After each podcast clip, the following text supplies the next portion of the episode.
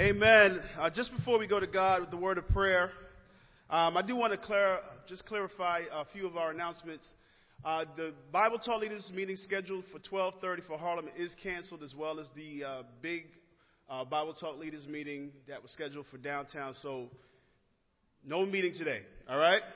Uh, and also uh, for the Hope Day of Giving, we're just asking for $12 per member because we give weekly towards the poor. So all Harlem, all the New York City church is responsible for uh, is $12 per person, not 52. So just to make sure that that was clear. And um, it's good to see everybody, especially those who were uh, partying with uh, Tim and Omanel last night. Yeah. Let's go to God with the word of prayer because I need some strength right now. uh, great and awesome Father, we are so grateful that we get to come before you and worship you, God. I pray that my words will be yours. And Lord, as we conclude our series on living out your grace, I pray, Father, that you'll teach us how to love those who are not easy to love. And uh, Father, that you'll also teach us how to love ourselves and forgive uh, the areas of our lives where we've fallen short. Uh, just like uh, Daryl said, you are a God of second chances, and we're just grateful for every second chance that we get uh, from you, and we appreciate the second chances we get from our brothers and sisters as well. And we pray that you'll help us to be consistent uh, in uh, showing that same grace to others. Father, we love you. We thank you. We pray all this in your Son's name. Amen. Amen. So today we're going to uh, conclude um, our series, Living God's Grace, with learning how to live with our enemies.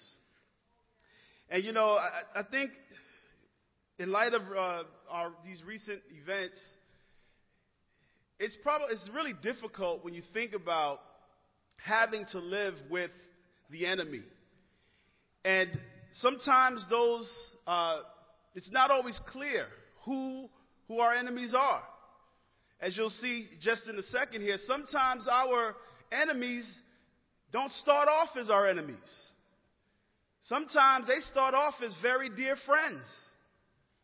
Or, or maybe a family member that you, you grew up with and you were inseparable, and then something happened over the years that fractured that relationship. And where you were once close friends and family, now you're enemies. You know, sometimes our enemies are too close for comfort. I mean, think about it. We were supposed to meet in the location where these bombs went off. God is gracious. God is amazing. And sometimes our enemies are right there in our back our backyard. But let me just start by clarifying what an enemy is and who our enemies are. And I'll let you identify for yourself because I think sometimes we think that people trying to help us are our enemies. Sometimes those who speak the truth to us, we look at as enemy because they won't let us have the fun we want to have. They always got something to say. And we think, that's my enemy. Some people have, they just decided in their hearts that anyone in authority or any type of position over me is my enemy. They just decide in their hearts. Or anyone who doesn't see things the way I see it, I can't roll with them. You know, an enemy is a person who is actively opposed or hostile to someone else. Enemies are not only criminals, they're anyone whose interests, priorities, and behavior conflicts badly with our own. You know, people who endanger our lives on the road, who just are reckless. People who compete unethically with us at our jobs or abuse our hospitality. Someone who may show no respect or compassion for you or others can be considered an enemy. And you know, sometimes there are people we find it really just difficult to get along with. You've, you've tried to extend your friendship, you've, you've tried to love them, and they just refuse to accept your relationship? Where do you draw the line? Where do you say, all right, you know, enough is enough? You know, I believe that we need to be like what Proverbs 4 says we need to guard our hearts. You know, Jesus didn't give his heart to everyone because he knew it was in the heart of man. Jesus didn't roll with everybody, but he died for everyone. Isn't that something? See, living amongst our enemies is not easy and it doesn't always bring out the best in us. Late one summer evening in Broken Bow, Nebraska, Nebraska, my words slur a little bit. It's just because I, you know, I'm, I'm operating on maybe a couple hours of sleep. Partying last night with our brother Timbala and our sister Omanel. You know what's funny? I'm just a little sidetrack right here, but we come to church on Sunday, we sing songs, especially like them songs, See Kuriwana, and you got to, you know, the part where it says you got to dance, and you know, I'll dance with him. And I be looking. And I see some y'all, y'all be like, you know, that little, you know, little corny dance, like, oh, I don't want anybody to see me really get down. But then at a wedding, I'm like, hold up. And I mean, I'm like, brother got moves. Let me see that in C. Kuriwana. I should have the singers come up right now and do C. Kuriwana. And all of those, it was at Tim's wedding last year. Uh-huh. See, look, I keep it consistent. I got a two step that I do with everything. Even C. Kuriwana. I two step with the Lord. I two step at a wedding. So, y'all better imitate. All right?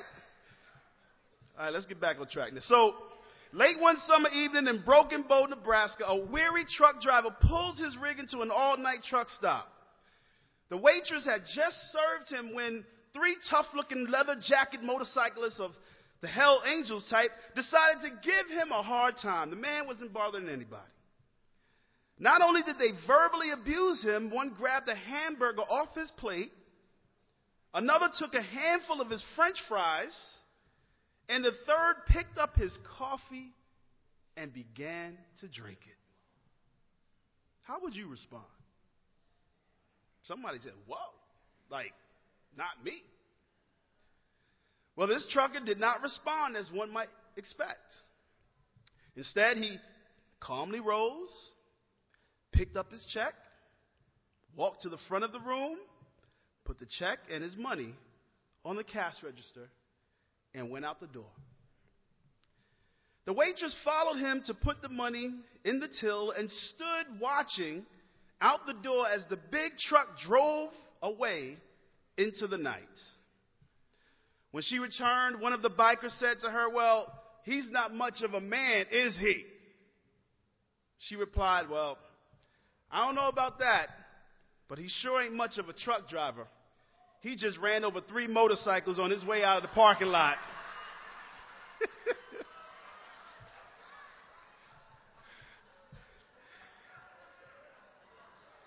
you know, gee, this type of stuff we deal with today, right? Now, I wouldn't advise that, obviously. But you know, Jesus and his disciples experienced a similar situation in Luke 9, verse 51 to 56. Luke chapter 9, verse 51 to 56. It says, As the time approached for him to be taken up to heaven, Jesus resolutely set out for Jerusalem. And he sent messengers on ahead of him, and he went into a Samaritan village to get things ready for him.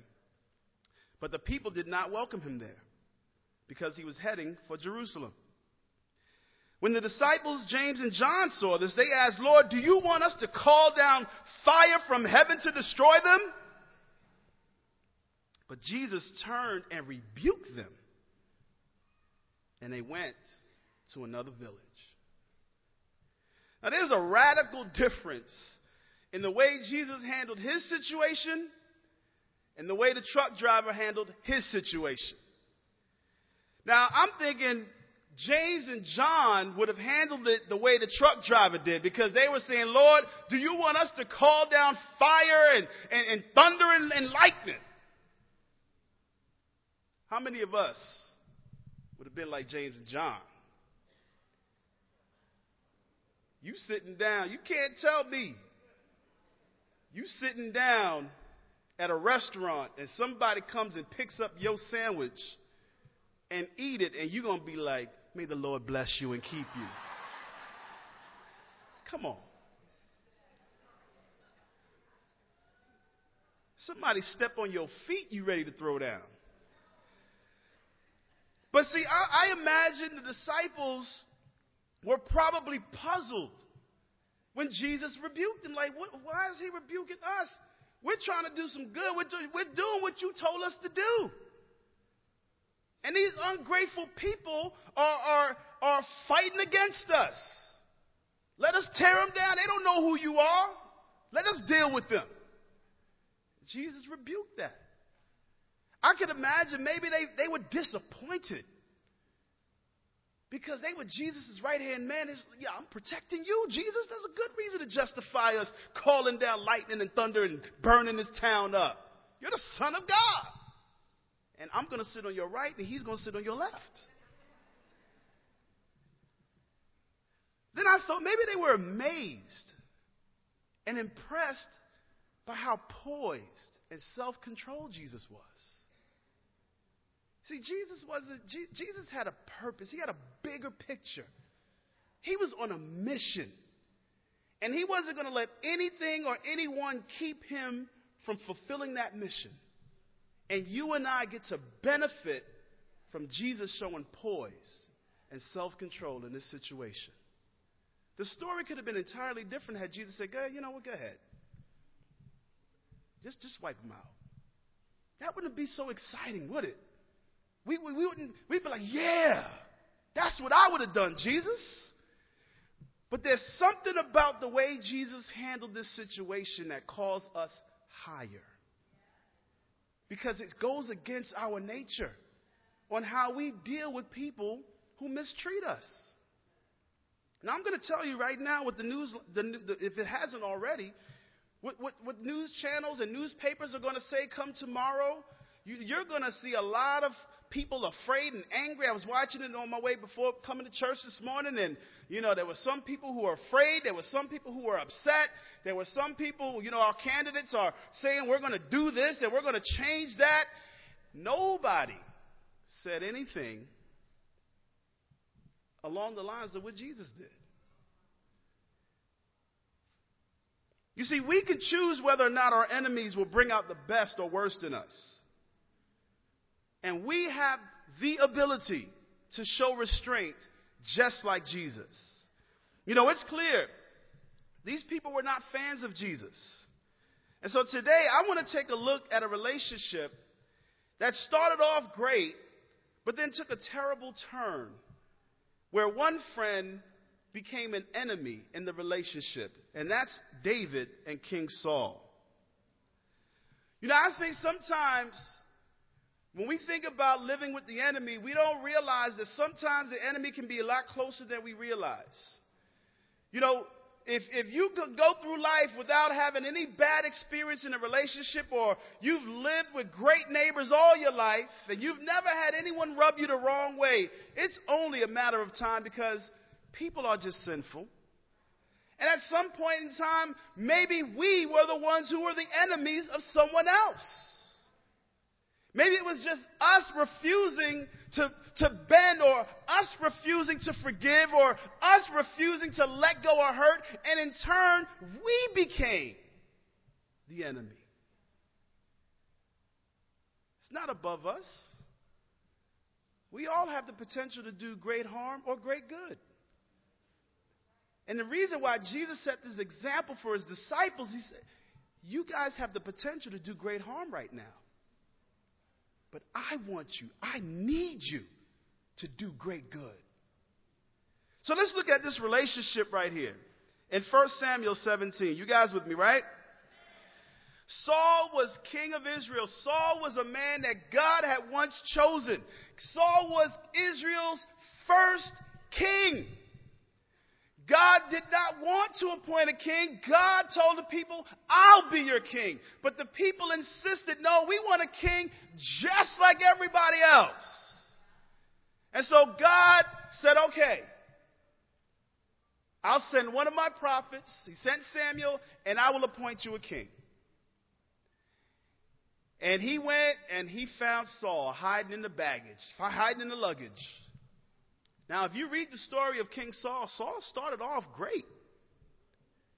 He was walking faithfully with God. God had brought him great victory, but then something something went awry in his relationship with God.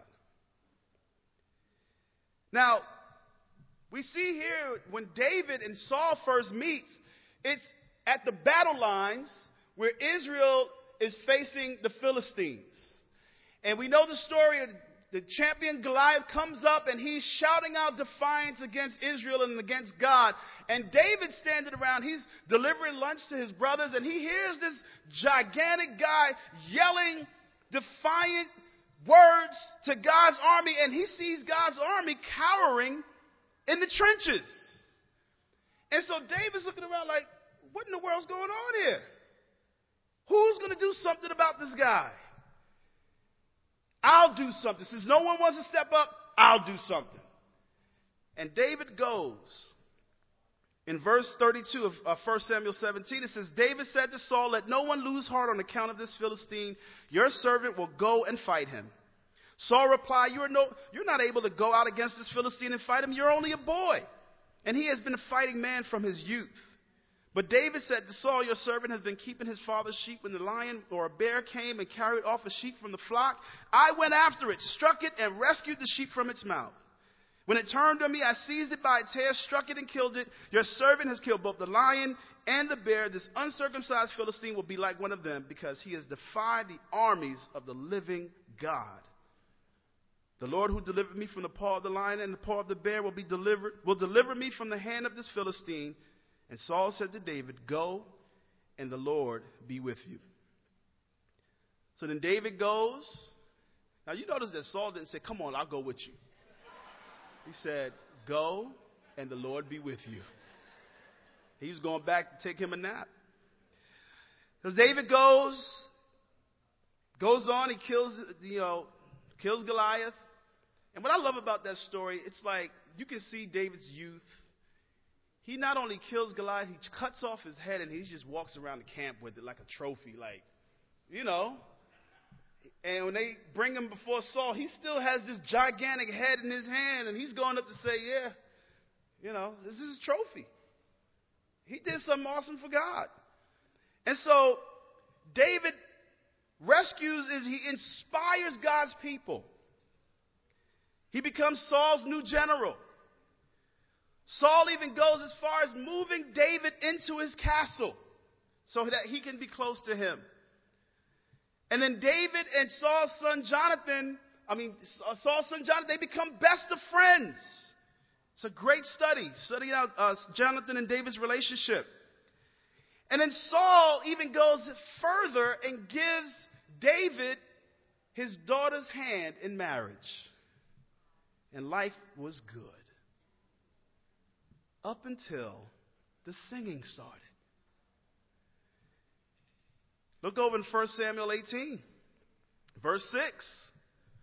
1 Samuel 18, verse 6, it says, When the men were returning home after David had killed the Philistine, the women came out from all the towns of Israel to meet King Saul with singing and dancing, with joyful songs, and with tambourines and lutes. As they dance, they sing, Saul has slain his thousands and David his ten thousands. And Saul was like, What? He was very angry. This refrain galled him. They have cre- credited David with tens of thousands, he thought. But with me, only thousands. What more can he get but the kingdom? And from that time on, Saul kept a jealous eye on David. Drop down to verse 12. It says Saul was afraid of David because the Lord was with David but had left Saul. So he sent David away from him and gave him a command over a thousand men. And David led the troops in their campaigns. In everything he did, he had great success because the Lord was with him. When Saul saw how successful he was, he was afraid of him. But all Israel and Judah loved David because he led them in their campaigns. Start to see, see now where this is taking a turn, right? What started off as a great partnership for God starts to take a terrible turn. Now, the songs that the, the women, this, this, that was traditional. Whenever a king returned from war, the women would sing praises. It was a way of, of excitement, it was a way to, to celebrate. And so they sung, the song never meant to pit David against Saul. It never meant to make Saul seem inferior to David. It was basically a song saying, Look at how this partnership has brought great glory to Israel. But because Saul's spiritual relationship started to deteriorate, his relationship with David also began to deteriorate. You see, when God leaves, our mind, our way of thinking becomes very worldly. It says that God left him and went with Saul and went with David. See, Saul had stopped seeking out God. He had stopped putting God first. He started to believe his own hype. That's why this song bothered him so much because it was him they used to sing about. But now David's on the scene, and instead of being grateful and happy that God had sent someone to help him bring more victory to God, he was afraid and threatened and jealous of what God was doing in David's life. Has this ever happened to you? Things were great at the beginning, but then somehow things took a terrible turn. See, it's at that moment we have a decision to make about that relationship. You know, something interesting happened in, in chapter 19. Look over chapter 19, 1 Samuel 19, verses 9 through 11. You know, God has a way of teaching us deep spiritual lessons here in these great stories of the Bible, which is why, you know, it's hard for me to understand how we can get bored reading our Bibles. I mean, when you read stories like this, it can teach you so much. I mean, it's, you know, this is just stuff that it's just awesome thing. Now, you, you're not always going to understand everything we read, but I mean, good night. You know, Saul taking a spear and throwing it at David's head. I mean, that's not exciting to you? I mean, that's, that's the type of stuff we get on TNT and FX. Like, yeah, that's what I want to see. You know, you can save you a few bucks and read your Bible instead of going to see an action movie. But in verse 9, it says, But an evil spirit from the Lord came upon Saul as he was sitting in his house with his spear in his hand. Imagine this scene King Saul sitting on his throne and the Spirit of God that used to dwell in him has been replaced with this evil, worldly spirit.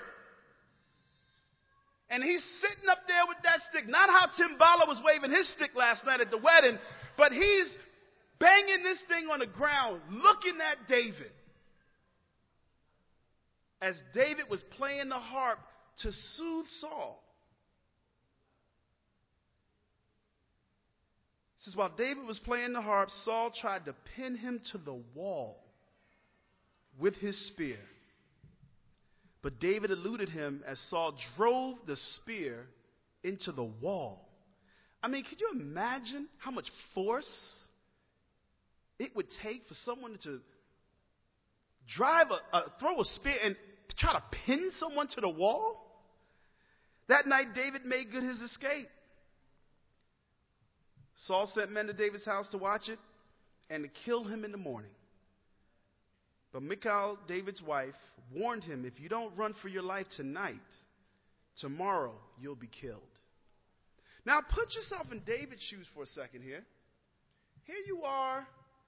All you were doing, you were minding your own business. You were just bringing lunch to your brothers and you see a need and you decide, well, look, you know, I can meet this need, and you go ahead and you serve and, and, and just, you know, and you walk away with a nice little trophy because of what you did, and you're doing it for God because David said, Who is it that defies the army of the living God? He wasn't even doing it for Saul. So you have great intentions. You're doing this for God, and, and you put forth your best, best effort, and here you go. You're, you're, you're doing it, and then your friend,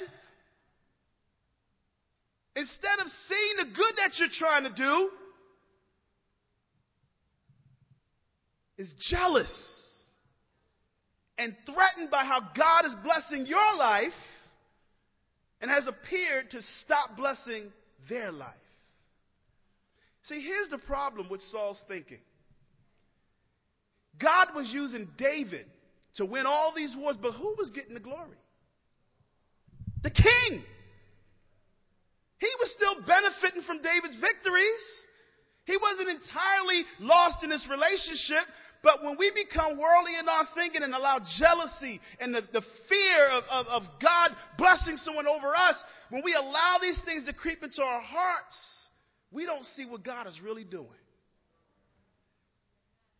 Saul became threatened, he was afraid, he was jealous, and he wanted to kill David. You know, in chapter 18, it says that Saul kept a jealous eye on David and he was afraid. When Saul's spiritual condition with, with God began to deteriorate, so did their relationship. See, Saul, he was, he was, he was once like David, used by God, a great guy, but then his heart got hard.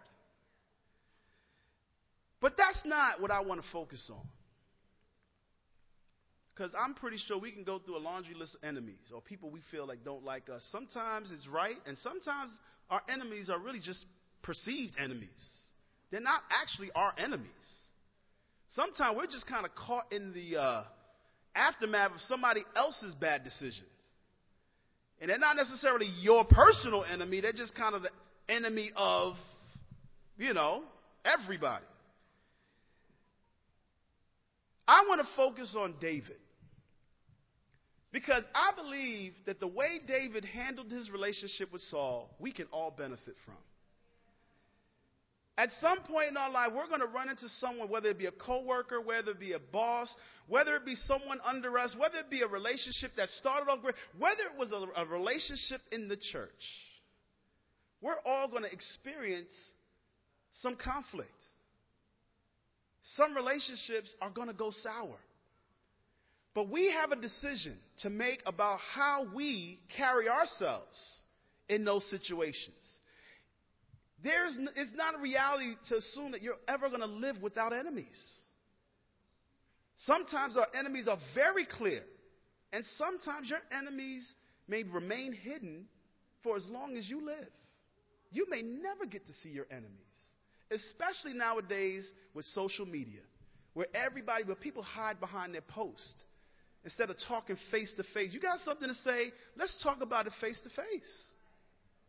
It's easy to hide behind a post or a tweet. Let's talk it out. So in this day and age, it's only going to multiply. You'll have enemies on the other side of the world you didn't realize you even met. I hate you, hashtag, like, I, who, where are you from? I don't even know who you are. It's how David dealt with Saul that really, that's what we need to focus on.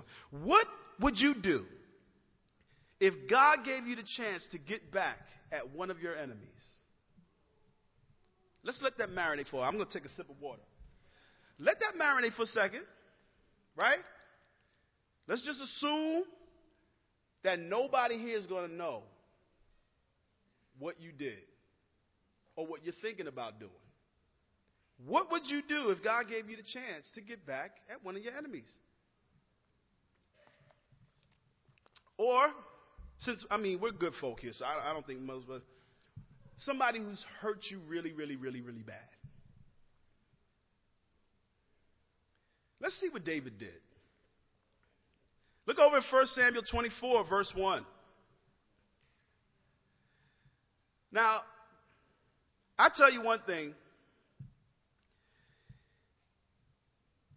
the best of us will find it hard to pass up an opportunity to get back at someone who's really hurt us, who's caused us pain, who's caused us inconvenience. I think it's easier to forgive someone for maybe a slight, you know, like, all right, he cut you off. All right, you can, you know, yeah, I'm not going to. But what about a relationship that has just progressed over time? It's that one family member that you know when they're coming to family reunion, you just you, you're, you're, you're contemplating whether or not you want to put you want to go. Or they show up at a family function and you sit on the opposite side of the room just to avoid that person because you, you're trying to guard your heart and be spiritual, right? Or that brother or that sister that says something sideways to you at church, you stand outside the door. You don't even come in anymore. You sit outside and wait for service to be over. You know, the way David dealt with Saul has really convicted my heart. In verse 24, in chapter 24, I'm sorry, 1 uh, Samuel 24, verse 1, it says, After Saul returned from pursuing the Philistines, he was told, David is in the desert of En Gedi. So here's what David did David fled, he's running for his life. A lot of the Psalms that we read today were written by David in the desert, running from his life, trying to avoid being caught by Saul. It says, So Saul took 3,000 chosen men from all Israel and set out to look for David and his men near the crags of the wild goats. He came to the sheep's pen along the way. A cave was there, and Saul went in to relieve himself. David and his men were far back in the cave. The men said, This is the day the Lord spoke of when he said to you, I will give your enemies into your hands for you to deal with as you wish. Would that help your decision? If a brother or a sister said, Bro, really? God has given you an opportunity. Because he said, He's going to give you your enemies into your hand for you to deal with as you wish. Then David crept up, unnoticed, and cut off a corner of Saul's robe. Afterward, but here's the thing here's the thing that throws me off. David was conscience stricken for having cut off a corner of his robe. He said to his men, The Lord forbid that I should do such a thing to my master, the Lord's anointed, or lift my hand against him, for he is the Lord's anointed. Hold up! What you talking about, brother? He just threw a spear at you. The Lord left him a long time ago. He sent men to kill you. He promised his son that he wouldn't lay hands on you, and the next day reneged. He even told your wife he was going to kill you. And here's David,